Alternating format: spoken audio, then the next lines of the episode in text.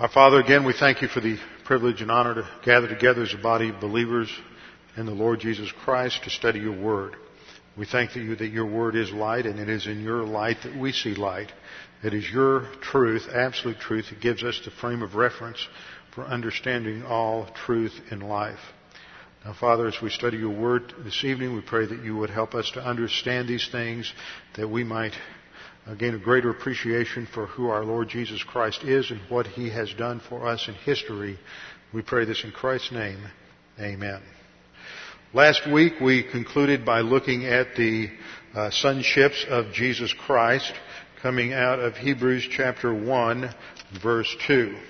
Hebrews chapter 1 verse 2. I'll just start reading in Hebrews chapter, uh, Hebrews chapter 1.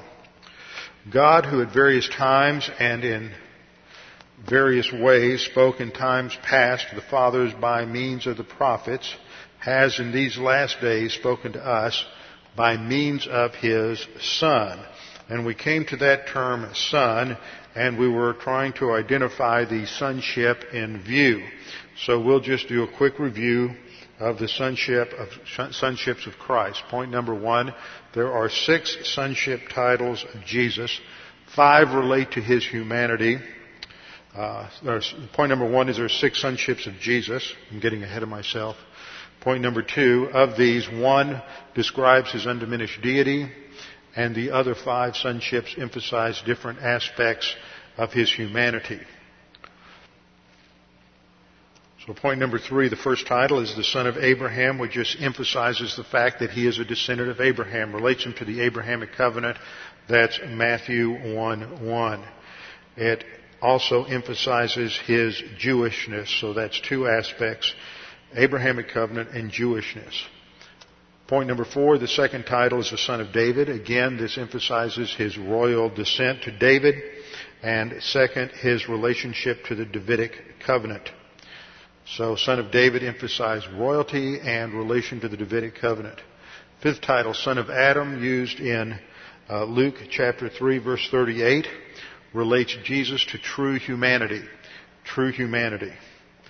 The sixth point, fourth title, he is the son of man, which emphasizes his humanity. It has an eschatological emphasis coming out of Daniel chapter 7, which demonstrates that he is the ideal man who will return from heaven and fulfill the creation mandate to uh, conquer the world and to uh, dominate, have dominion, exercise dominion, and rule over all creation. Uh, seventh point is the fifth title, Son of Mary. This emphasizes the virgin conception and virgin birth. So this is found in Mark chapter 6 verse 3. All of those emphasize different aspects of his humanity. And then the eighth point is the sixth title, Son of God, which emphasizes his undiminished deity. His undiminished deity. Okay, that focuses on the aspect of his sonship. This is the title that's in view in Hebrews 1 2. So let's look at the context. Hebrews 1 1 through 4 just does uh, for us uh, sets the stage for the whole book of Hebrews. And we have to think our way through these four verses. They are just loaded. This is one of the most profound statements in all of the New Testament. So we have to think about each clause, each word is just loaded with implications about the person and work of the Lord Jesus Christ. And all of this is designed to lay a foundation and set the stage for what the Lord is doing through church age believers in this dispensation. One of the difficulties that we run into as we get into all of this is that these terms are so pregnant with meaning and most believers today are so biblically ignorant that you read through this and you go, oh, well, that's nice and move on. And you don't get the impact of what the writer is saying and you don't, you don't, uh, uh, almost feel, don't we love that word, feel the impact of it because this is extremely powerful statements that are being made here in these first four verses and they lay the foundation for everything that is said in subsequent verses. So let's just review. Hebrews 1 1 should read in terms of a corrected translation after God spoke. It is a temporal adverbial participle that begins the phrase, so it's not God spoke because it's not a finite verb. It's a participle. After God spoke, uh, in various forms and in various ways, in time past, to the fathers, that is, to the Jewish fathers, uh, by means of the prophets. And so there's a parallelism between that statement talking about what happened in time past, in the past, to the fathers by means of the prophets. In contrast, today, in these last days, and here's a term, these last days that covers the entire church age dispensation on into the tribulation and the millennial kingdom because this is a finality here. The verb here is an aorist uh, active indicative. It's a culminative aorist, indicates the finality of this speaking, of this revelation. And the term these last days is not something that just refers to that final period. You know, you got to get a quiver in your voice in the end times when Jesus is about to return. It covers the whole of the church age period because the return of Jesus at any moment is an imminency, not immanency with an A, but imminency with an I. It can happen at any moment. And so we're always in the last days. We're always can be in the final generation. In fact, Satan has no more clue than you or I as to when uh, the Lord's going to come back. So what does that mean? That means that in every generation, Satan has to be ready. He has to have a man on the scene that could be the Antichrist. He has to have someone on the scene who can be the false prophet. He's got to be ready to pull it off at every generation because he doesn't know when it's going to happen. That means that there ha- that I would say there's been some legitimacy to the speculation that it was, you know, Charlemagne or Napoleon or or Hitler or you know Bismarck Saddam Hussein. Any of these potentially could have been the Antichrist because Satan always had to be ready with somebody. And so it wasn't just foolishness for Christians to look out there and go, well, maybe it's so and so. I mean, we don't know. And you won't know if you ever see the Antichrist. Well, you've been left behind. You don't know who it's going to be, but Satan always has to have somebody ready. So we're always in the last days. And we have a finality of revelation given to us. Now, when we looked at the, at the uh, exegesis of this last time, we saw that the timing of this is in the last days, which is in the church age. Everything from, from the ascension of Christ on is covered in this phrase, the last times or the last days. The main verb is has spoken. It's the aorist active indicative of laleo. And as the aorist tense, it is a culminative aorist which emphasizes the completion of the act, the culmination of the act, that it is, this speaking is finished. Active voice means that God performed the action, and the indicative mood is the mood of reality. He spoke to us by means of, it is a instrumental dative, by means of Son. The word His is not in the original. If you have it in italics in your Bible, you can run a line through it. It is by means of Son. It is, it lacks the article. Therefore, it's what's called an anarthrous. A-N means no. It's a negative, negative prefix. Anarthrous, arthrous like article, same root uh, means without the article, and in the Greek, when it lacks the article, it emphasizes the quality or the nature of something. So it's emphasizing the superior quality of Son. We would emphasize it in English by the Son. We would make it uh, extremely definite in order to communicate that quality of, uh, of the sonship and the uh, uniqueness of the Son. And at that point, we recognize that it has been the role of the Son throughout history to reveal God the Father. For example, 1 Timothy 6:16. I want you to note the order in which I'm quoting these verses, not in the order you find them in Scripture, but in a logical order to build a case. That talking about God the Father, Paul writes, who, know, who alone has immortality, dwelling in unapproachable light, whom no man has seen or can see, can see, to whom be honor and everlasting power. Note that second to last clause, whom no man has seen or can see. No one has ever seen God the Father.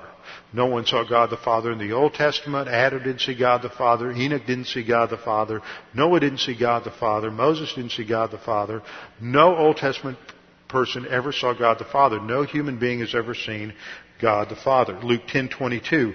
Jesus says, "All things have been delivered to me by my Father, and no one knows who the Son is except the Father."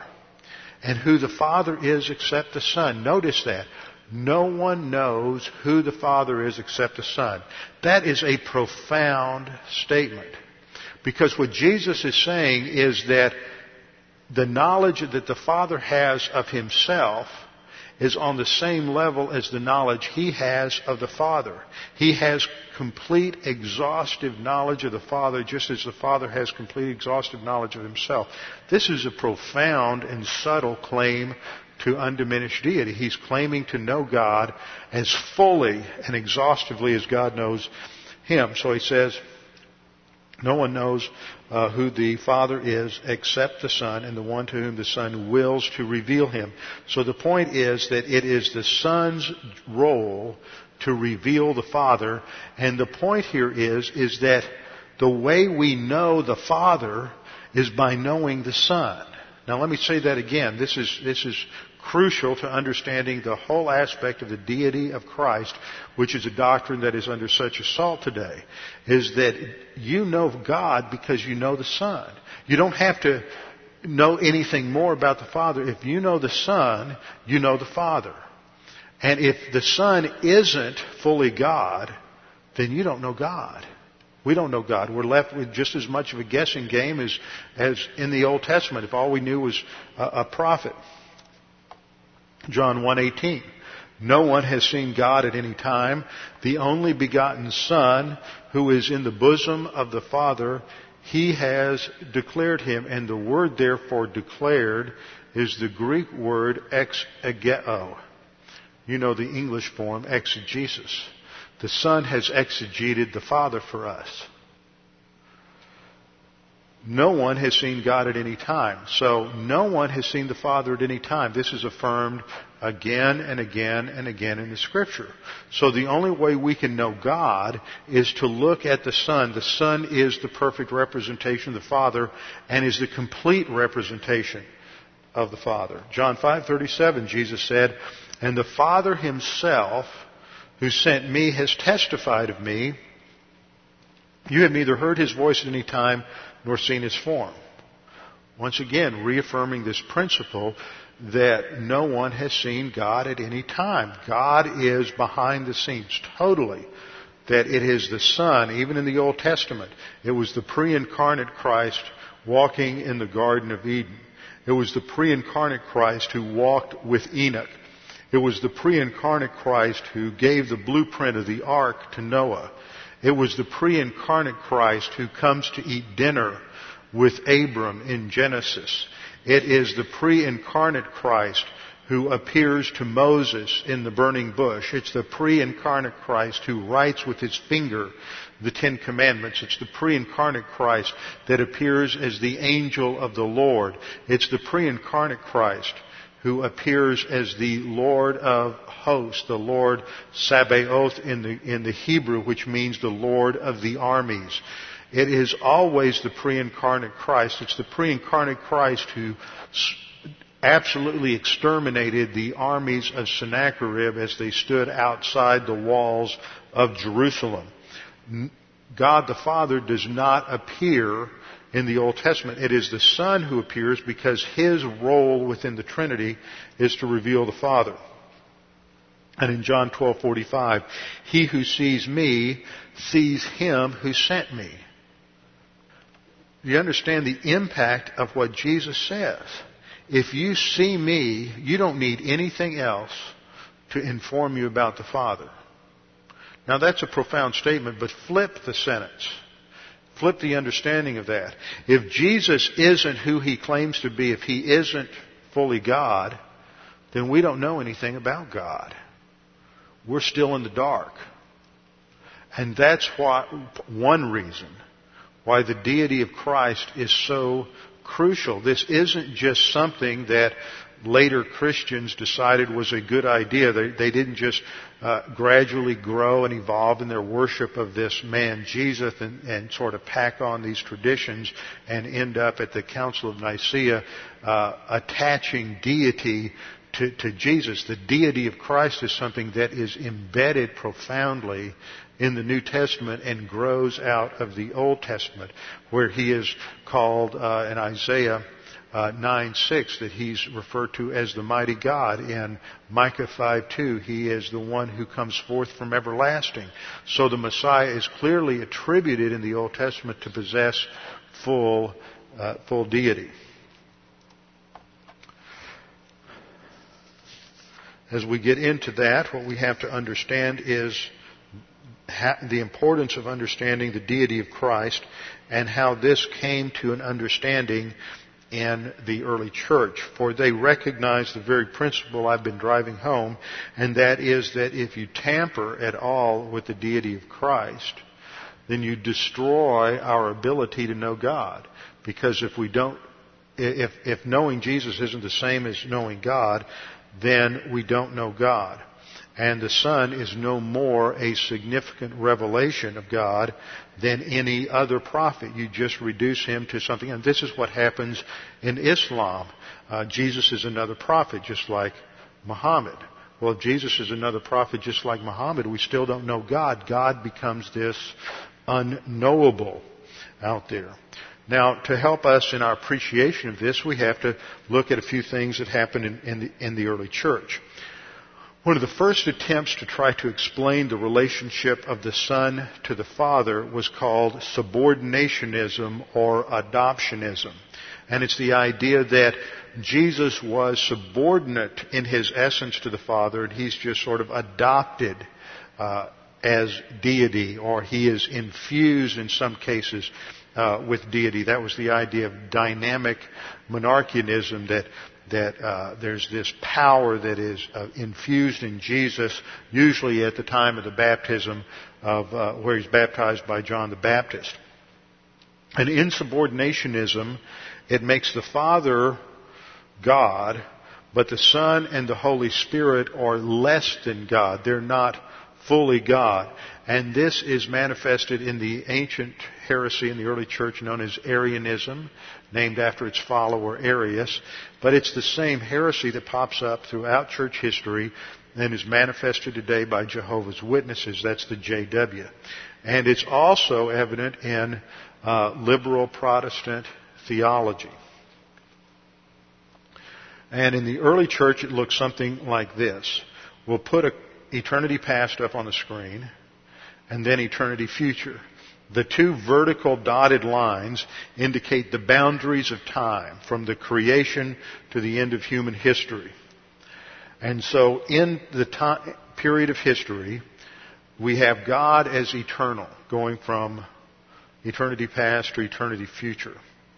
But at some point in time, God infuses the human Jesus with deity, and at that point he becomes the Christ. Usually that's, they, they try to attach that to the uh, baptism. And so he becomes a derivative God. He's not fully God. So if he's not fully God with full eternity, then once again we don't know God, do we? The popular form of this in the ancient world was known as Arianism. And in Arianism, the adoption really takes place in eternity past. Uh, Jesus is not eternal. Arius was a musician and he wrote little praise and worship ditties that were sung throughout the ancient world. And that's a great way to communicate false doctrine is through music. So you always have to be careful what you sing, not only the lyrics, but the music as well, but in this case the lyrics. And what everybody was singing was there was a time when Christ was not. There was a time when Christ was not. So God is eternal, but at some time in eternity past, Christ is generated out of the Father, so he's not eternal, and then he becomes incarnate in time.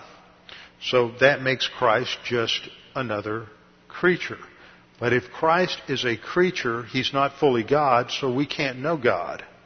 And that's what came out of these early discussions in the church is the importance of the deity of Christ, that if we don't have a fully divine Jesus, then we can't know God at all. We're still just uh, wandering around in the dark.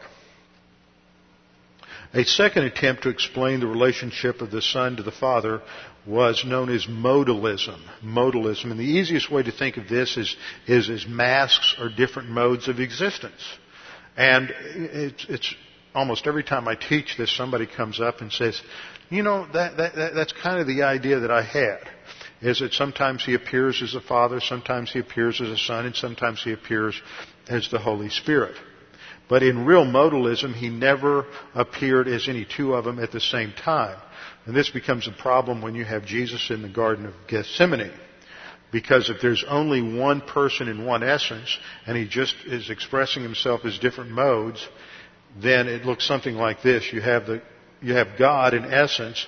Sometimes he expresses himself as Father, other times as the Son, and other times as the Holy Spirit.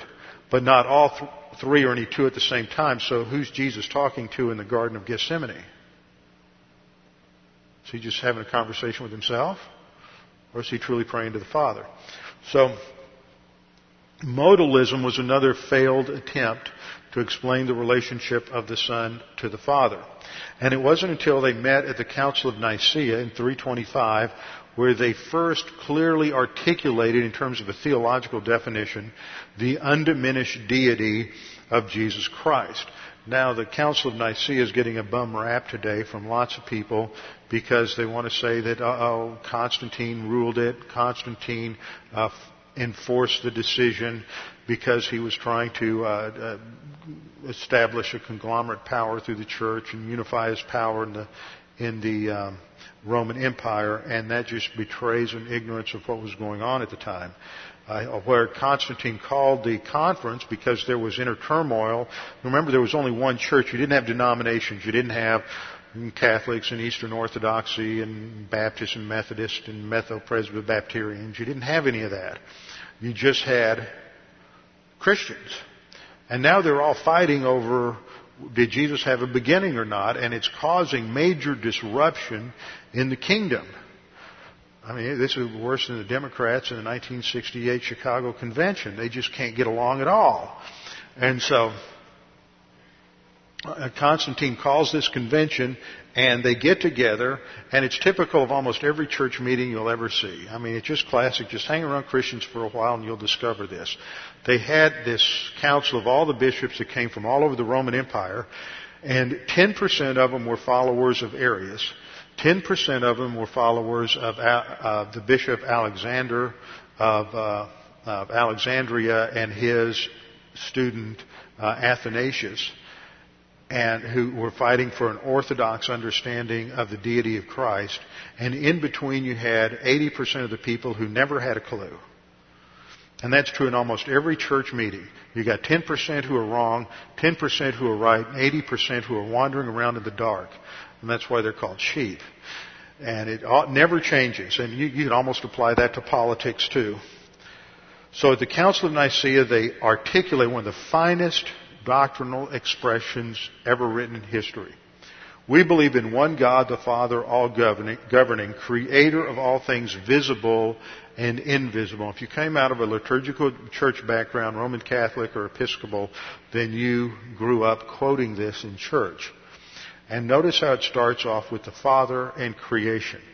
And then we get into the Lord Jesus Christ and in one Lord Jesus Christ, the Son of God, begotten of the Father as only begotten. And the idea of begotten isn't birthing.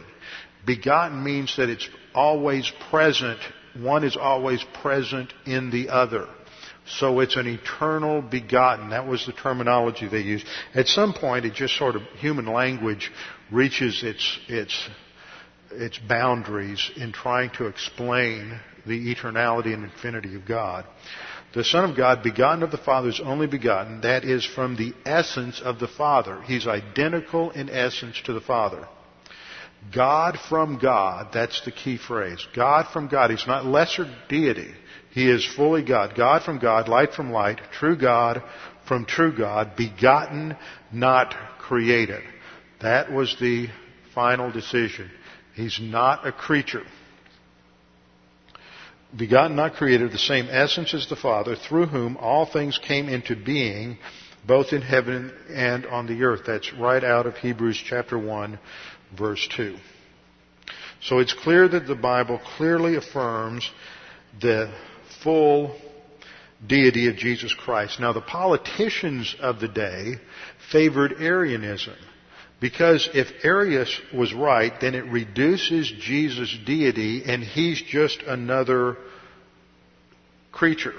And that makes room for other gods. So you can make everybody happy and you can still worship all of these other gods and Jesus just goes on par with them. So there was a political maneuver at the time and the unbelievers clearly understood the implications of that and that's what they were pushing for. Because it allowed them to to skirt around the clear statements of the Bible and the exclusivity of the, the scriptural claims. Arius said, this is a quote from, from Arius. God himself then in his own nature is ineffable. That means unknowable, unexplainable to man. God himself then in his own nature is ineffable by all means. That means you can't know him. The unbegun made the Son. See, the unbegun is God the Father. He makes the Son the creature. He has nothing proper to God in subsistence. That is, he's not the same as essence. For he is not equal, nor one in essence with him, and to the Son he is invisible. The Father is invisible. If the Father is invisible to the Son, then you can't know the Son. I mean, you can't know the Father. You can only know the Son, but He's just a creature. And see, Hebrews 1 is arguing that we start off with a fragmentary, remember, in many, uh, in, in many fragments, and in many forms, a fragmentary revelation in the Old Testament, but in the New Testament, the Son gives us a full, complete revelation of God. This is so powerful, we just lose that. Jesus is to us a full, complete, sufficient revelation of who God is. The Bible clearly affirms the deity of Christ. For example, Romans 9:5, of whom are the fathers and from whom according to the flesh Christ came who is over all the eternal blessed God. Clear statement of his deity. 1 John 5:20 and we know that the son of God has come and has given us an understanding that we may know him who is true. See it's the same idea of revelation. The son has come and gave us understanding so we can know him who is true, the Father. And we are in him who is true and in his son Jesus Christ. This is the true God and eternal life. What's the true God? This refers should be translated to he. He is the true God and eternal life. Jesus Christ is fully God. Colossians 2:9 for in him dwells all the fullness of the Godhead bodily. Now these are three or four verses that you should take down and note and underline because over the course of the next year you'll get an opportunity to, to witness to unbelievers and they'll say, well how do you know that Jesus is God? Okay, well let's open our Bibles and see. And so we can go to these passages and, and show how the Bible claims that Jesus Christ is fully God. So the point number one, the Bible clearly teaches Jesus Christ is God.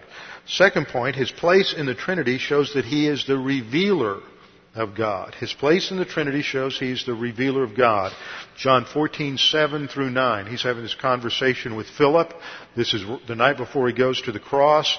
And uh, Philip says, Jesus, how do we how, how do we know the Father? Show us the Father. And Jesus turns to him and says, If you had known me, Philip, you've been hanging around me for three years, so you know him in one sense, but he didn't really understand the doctrine of the deity of Christ.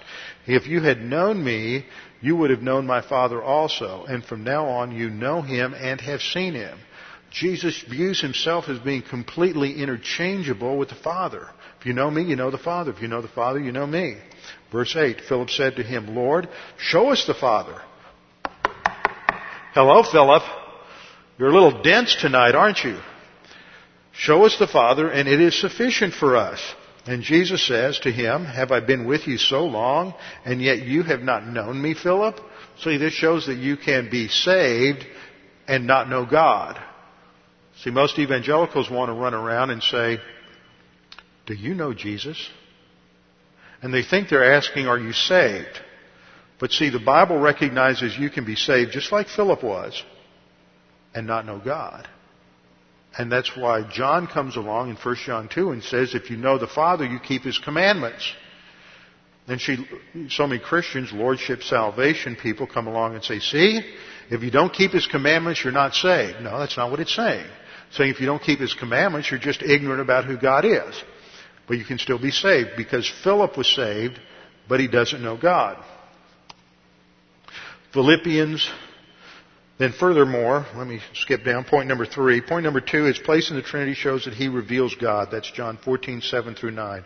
Point number three, Jesus never left his deity in question. He always articulated to his listeners that he was God. Now that would not have created any kind of ripple if he had gone to India or even if he had been in Greece. Because in India and Greece, they worship multiple gods. So, okay, here's just somebody else coming along claiming to be God. But Jesus isn't talking to people in India or China or in Greece. He's talking to strict monotheists in Judea. And so when he claims to be God, he's just rattling their cage. I mean, they, they, he, he's shaking the rafters and their whole world is, is shaking because for, from their viewpoint, he is competing with the claims of God the Father, that there will be no other gods before me according to the first commandment. And so he is really driving home the fact that they don't understand the revelation of the Trinity as it was, although it's more subtle in the Old Testament, it's still there. So point number three, Jesus never left his deity in question, and this is why they crucified him was because they saw him as a blasphemer. They clearly understood his claim to be God. Fourth point, both Jesus and the God of, that's referred to in the Old Testament, Yahweh, both Jesus and Yahweh receive full ultimate worship. And you get this by comparing two verses. Philippians 2.10 tells us that at the name of Jesus, this is at the end of the tribulation, the second coming, at the name of Jesus, every knee should bow. That includes unbelievers and demons. At the name, at the name of Jesus, every knee should bow of those in heaven and of those on the earth and of those under the earth. And in Isaiah 45:22, God the Father is talking. He says, "Look to me and be saved, all you ends of the earth, for I am God and there is no other." Verse 23, I have sworn by myself, the word has gone out of my mouth in righteousness and shall not return, that to me, what? Every knee shall bow and every tongue shall take an oath. See, that's what Paul is talking about in Philippians 2.10. He didn't just generate that phrase out of thin air. He is relating the worship of Jesus to the worship of Yahweh in the Old Testament. And then we also see that the titles given to Jesus are the titles of God. And we, one example of this is given in John 18 verse 5. He's once again is in a confrontation with the Pharisees. This is when they're coming to him to take him to the cross to arrest him, and they uh, they're, they're, the guards are coming out, the temple guards and the Pharisees. They're going to arrest him in the Garden of Gethsemane, and they're confronted by the guards, Who's coming? And they, that is the Pharisees and Sadducees, temple guards, answered him and said, Jesus, or excuse me, They answered him were the disciples. And they said, Jesus, oh, they said, who are you seeking? They answered him saying, Jesus of Nazareth. Jesus said to them, I am. Now in some of your Bibles you have he in italics and it shouldn't be there. Because he is, his answer, I am, is a statement of being God because Yahweh is from the Greek, uh, from the Hebrew verb to be, hayah, and it's a form of the verb to be, and it means I am that I am. So that God was known by His name, I am. So when Jesus said, I am, He is claiming full deity, and He says it with all of the authority of deity, because in verse 6 we see, now when He said to them, I am, they drew back and fell to the ground. When he said, I am, it was just this, uh, you know, it wasn't loud. It wasn't jarring, but it had the voice of the throne of God, and they just knocked them all to their, to their, to the ground. And it was a tremendous expression of his deity. And nobody ever spends any time talking about this. But here they come up and there's this whole cohort of guards, of Roman soldiers, and Jesus just utters two words, ego eimi, and it just knocks them all down, flat on their backs, flat on their faces. They're just all knocked down flat and they're probably looking at each other, what just happened? And then they all get up and dust themselves off and then they move to arrest him. Mean, this must have been a phenomenal situation but he clearly claims to be God. Now, when we think about the Trinity, we have to recognize that the Son is equal to the Father, the same essence. Son is equal to the Father, but there's also within the Godhead a subordination of role. There's an equality of essence, but a subordination of role. So that the Son says, I can do nothing unless the Father gives it to me. So he's under the position of authority, and this, the Father, Son, and Holy Spirit, gives us a framework for understanding two divine institutions in Scripture. The divine institution of marriage and the divine institution of family. Now the Father, Son, and Holy Spirit are not a family. You don't have the Father and then a Mother God, put Mary in there, and, uh, and then you get the baby Jesus, which is what happens with some groups. You have Father, Son, and Holy Spirit. But within that framework, you have an essence of an equality of person, and you have a distinction of role. And this is foundational to any thinking about society. Whether that social group is as small as a marriage, a husband and a wife, that they're equal in person. This is why uh, both husbands and wives are enjoined to love one another. But there's also a subordination of role within the family. The husband is the leader in the home, and the wife is the one who follows the leader. She, the woman was created to be a helper or an assistant to the man.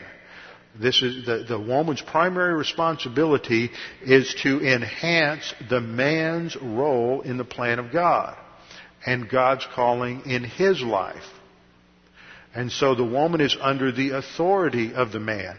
But this doesn't mean she's inferior.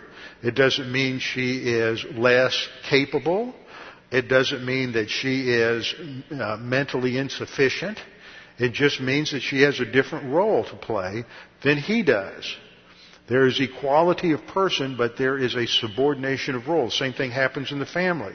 Uh, you may have children who are very smart. You may have children that are smarter than you are. And unfortunately, some of your children think they're smarter than you are, but they're not.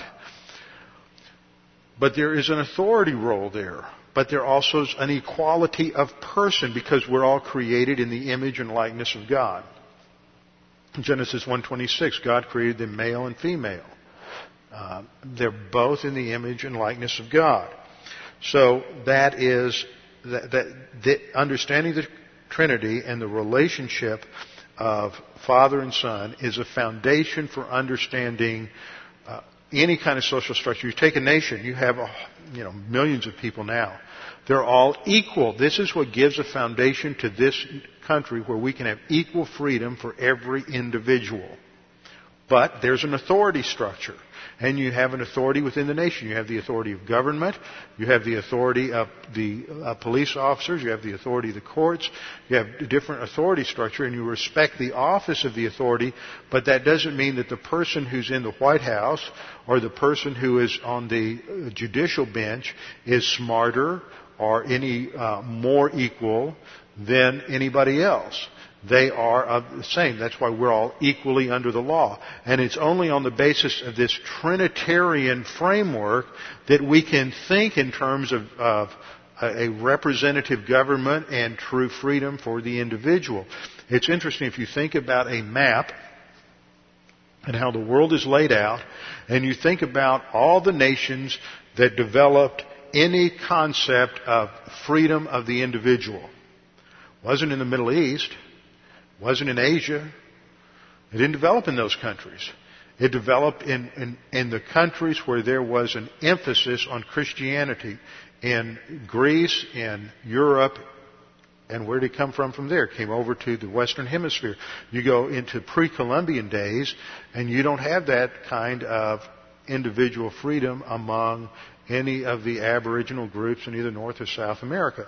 Why? There, there's no basis for it in terms of ultimate reality. Only the Bible gives us that.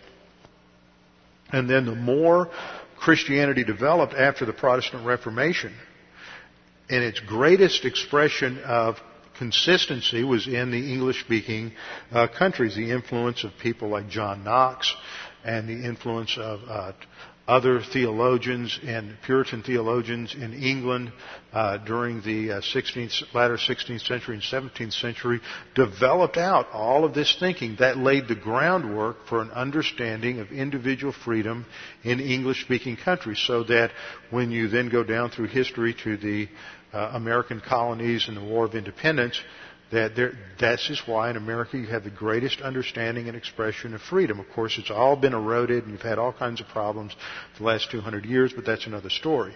The foundation is based on an understanding of the Trinity. Now that's something you were never taught in any American history class. Okay, let's move on.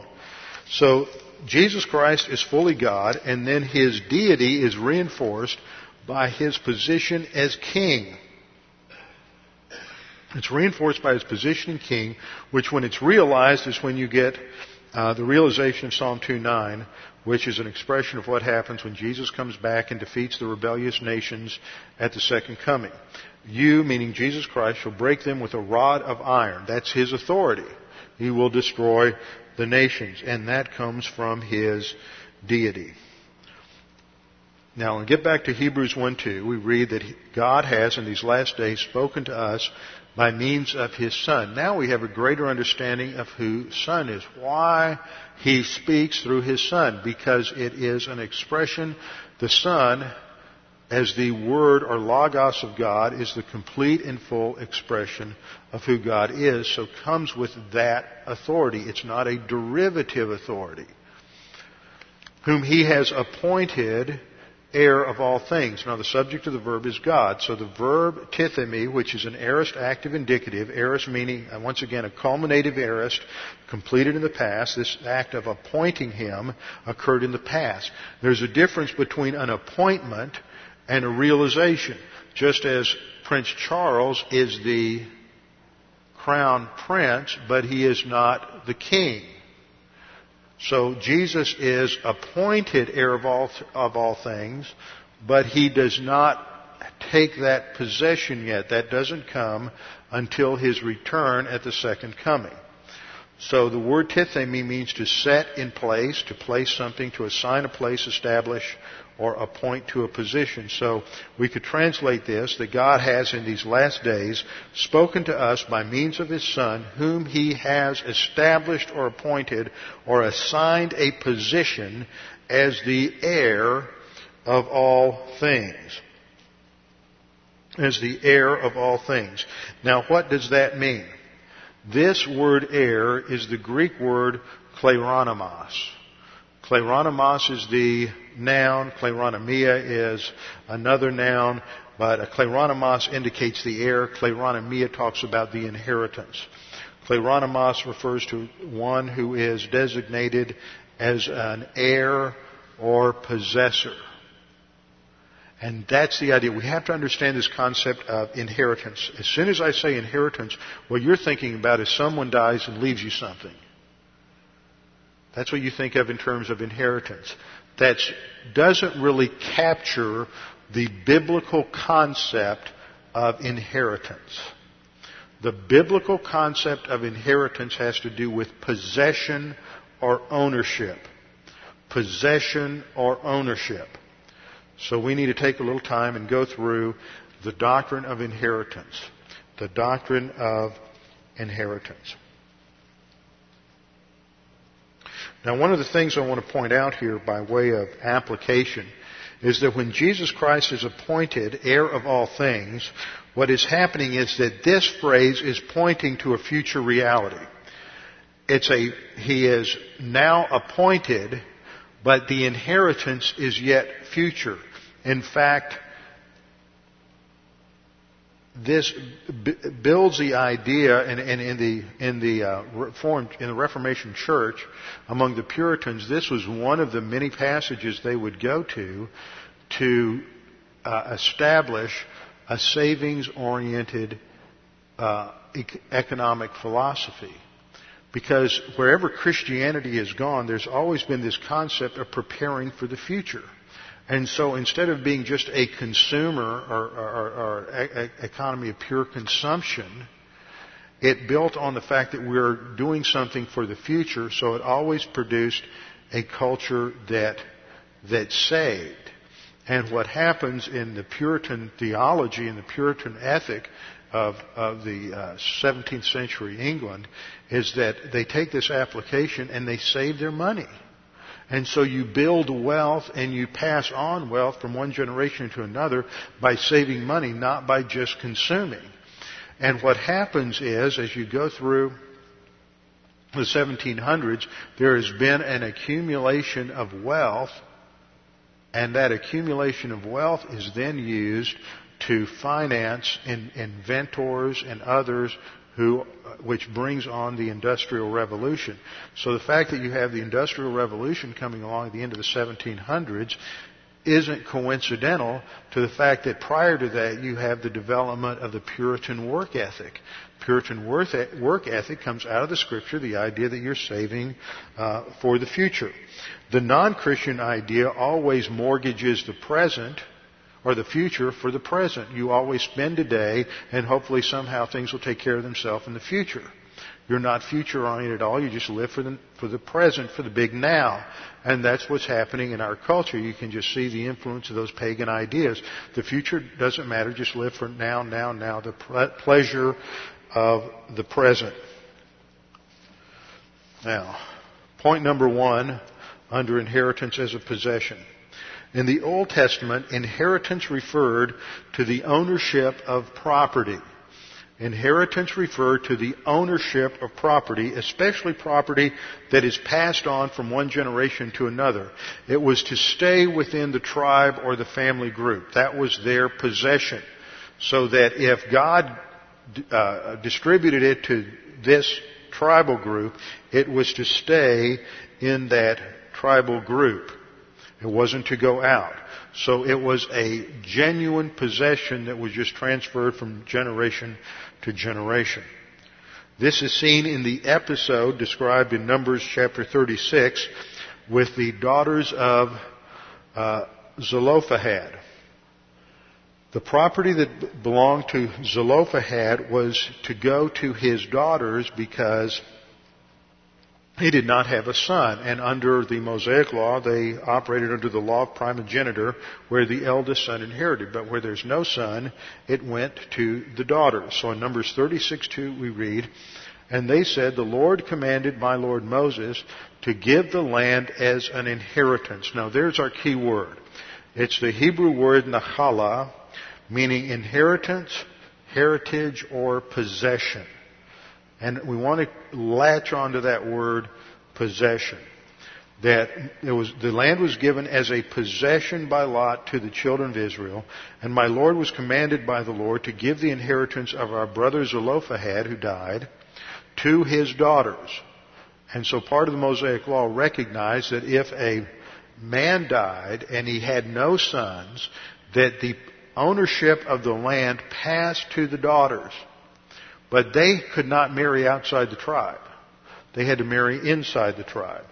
And we see this in verses 7 through 9. So the inheritance or the possession of the children of Israel shall not change hands from one tribe to another.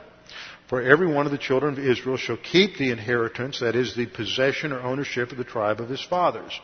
And every daughter who possesses an inheritance in any tribe of the children of Israel shall be the wife of one of the family of her father's tribe. So it all stays within the family and you don't lose it. This is how you, you know, it's just embedded within the Mosaic Law, this whole idea of passing on property from one generation to another. No death tax, no inheritance tax. It's how wealth is accumulated so you can build for the future. This is why Christianity's always had, wherever Christianity goes, it builds a savings oriented community.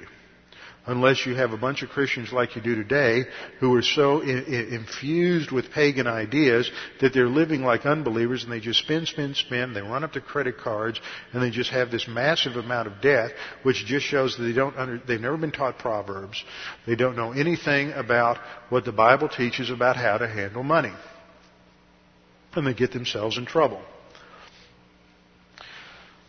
Verse 9 of Numbers 36 says, Thus no inheritance, no possession, no ownership shall change hands from one tribe to another. It protected the tribes from one generation to another. Point number three, the words inheritance, property, possession, and ownership are basically interchangeable ideas in the original. Inheritance, property, possession, and ownership are virtually synonymous. Now, the interesting thing is that certain categories of people lived in the land of Israel, but they didn't own the land. They had no inheritance in the land.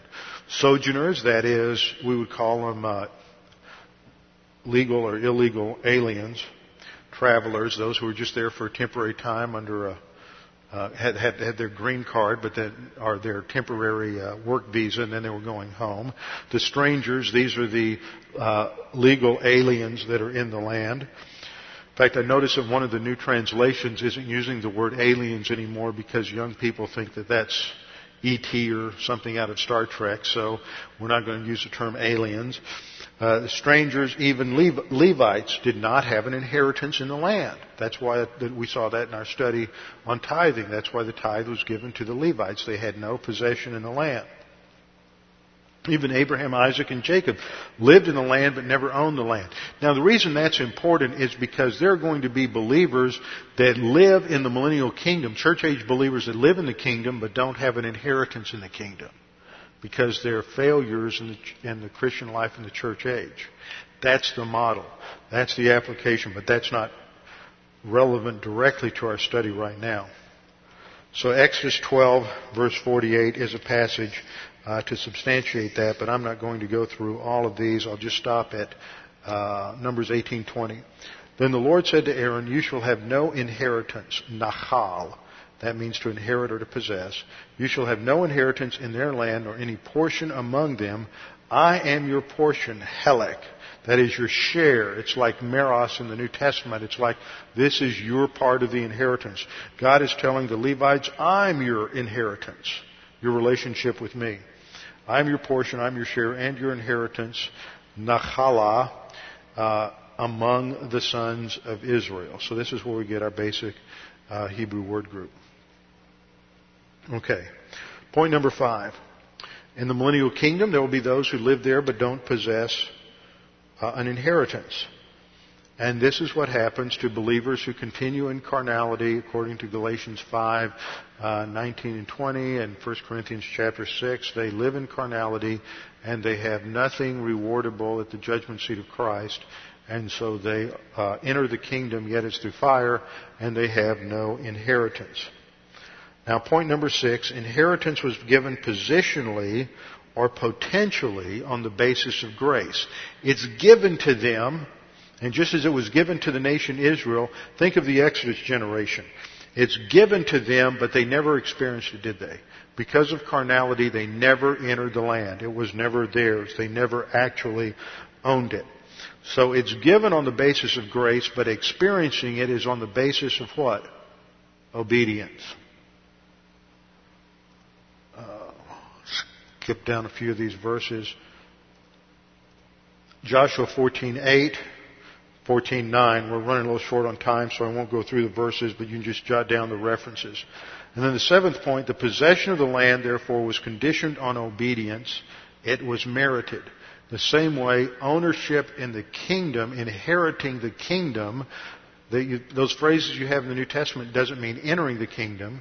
It means having an ownership in the kingdom or having a ruling and reigning responsibility. The possession could be lost, as seen in the case of Zelophehad's daughters. Uh, Genesis uh, 17:14 talks about one who was uncircumcised would be cut off from his people. He wouldn't have an inheritance in the land. He may live there, but he wouldn't have an inheritance there.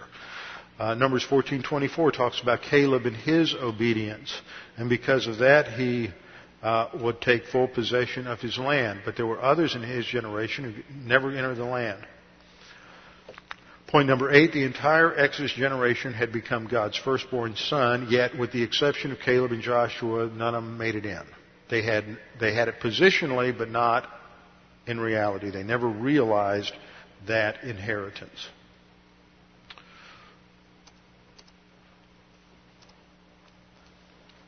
Point number nine. I only have ten points, so I want to wrap up. Though not all have an inheritance in the land, all have God as their inheritance and possession. So we talk about two different categories of inheritance.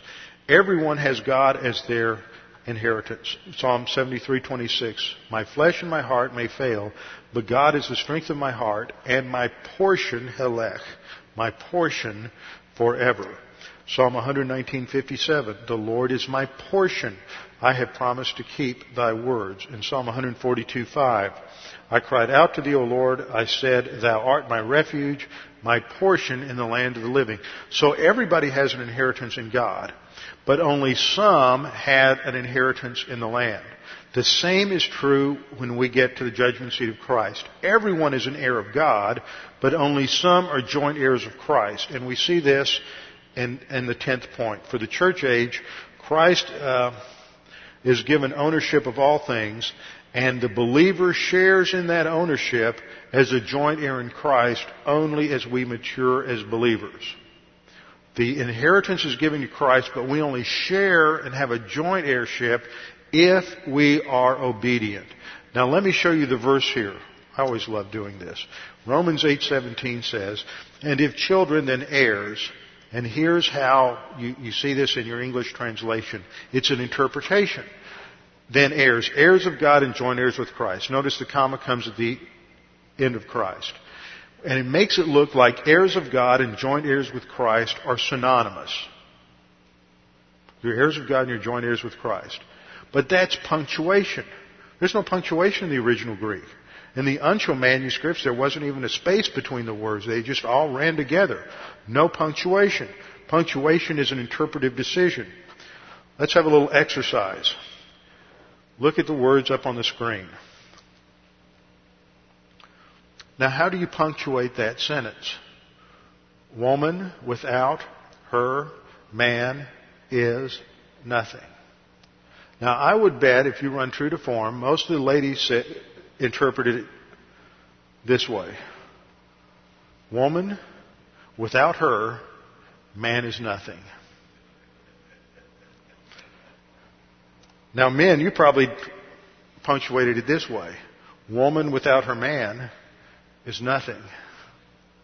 See, in one sense, woman is nothing, in another one, man is nothing. But it all depends on where you put the commas. So if you insert the commas in the wrong place in Romans 8:17, you end up missing the point.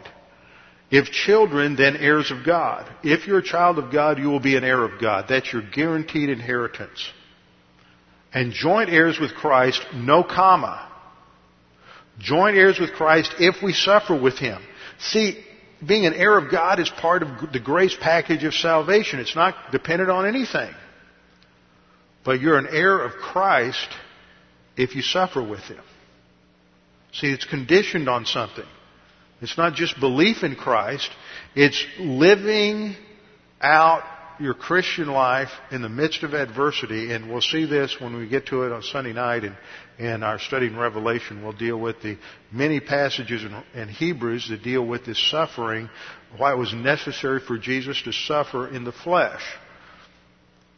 Because it lays the groundwork for what we go through in the Christian life. And the suffering doesn't have to be something massive, it's just living in the cosmic system at its very basic level. Living in fallen flesh with a sin nature. So if we are, we're joint heirs with Christ if we suffer with Him. That is, if we apply doctrine in the midst of testing and temptation, that we also may be glorified together. This lays the foundation for understanding inheritance. It means possession. And Christ becomes the heir of all things, Hebrews 1 2, the possessor or owner of all things. He is designated that, but he doesn't become it yet. We'll talk about the implications of that for Christ as heir next Thursday night with our heads bowed and our eyes closed. Thank you, Lord, for this time this evening to go through this material to gain a greater understanding of what this means that Christ uh, is an, has been designated the heir. You have appointed him as the heir of all things. Father, help us to understand what that means for us in a Christian life that this elevates us to a, a standing that is far beyond anything experienced by any believer in the Old Testament. We pray that you would help us to uh, understand these things as we meditate on it, think about it, and that the Holy Spirit would challenge us with what this means for our own spiritual life. We pray in Christ's name. Amen.